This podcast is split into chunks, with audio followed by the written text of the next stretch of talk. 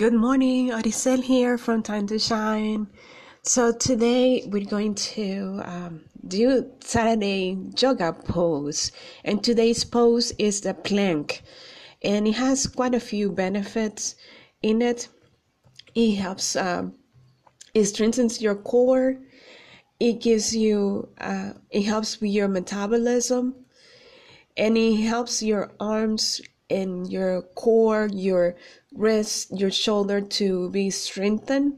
So these are the good benefits it has, and the ver- the Bible verse with that, uh, so that we get a strength from the Lord, is in Second Corinthians. Second Corinthians 12 9 it says, And he said unto me, My grace is sufficient for thee, for my strength is made perfect in weakness.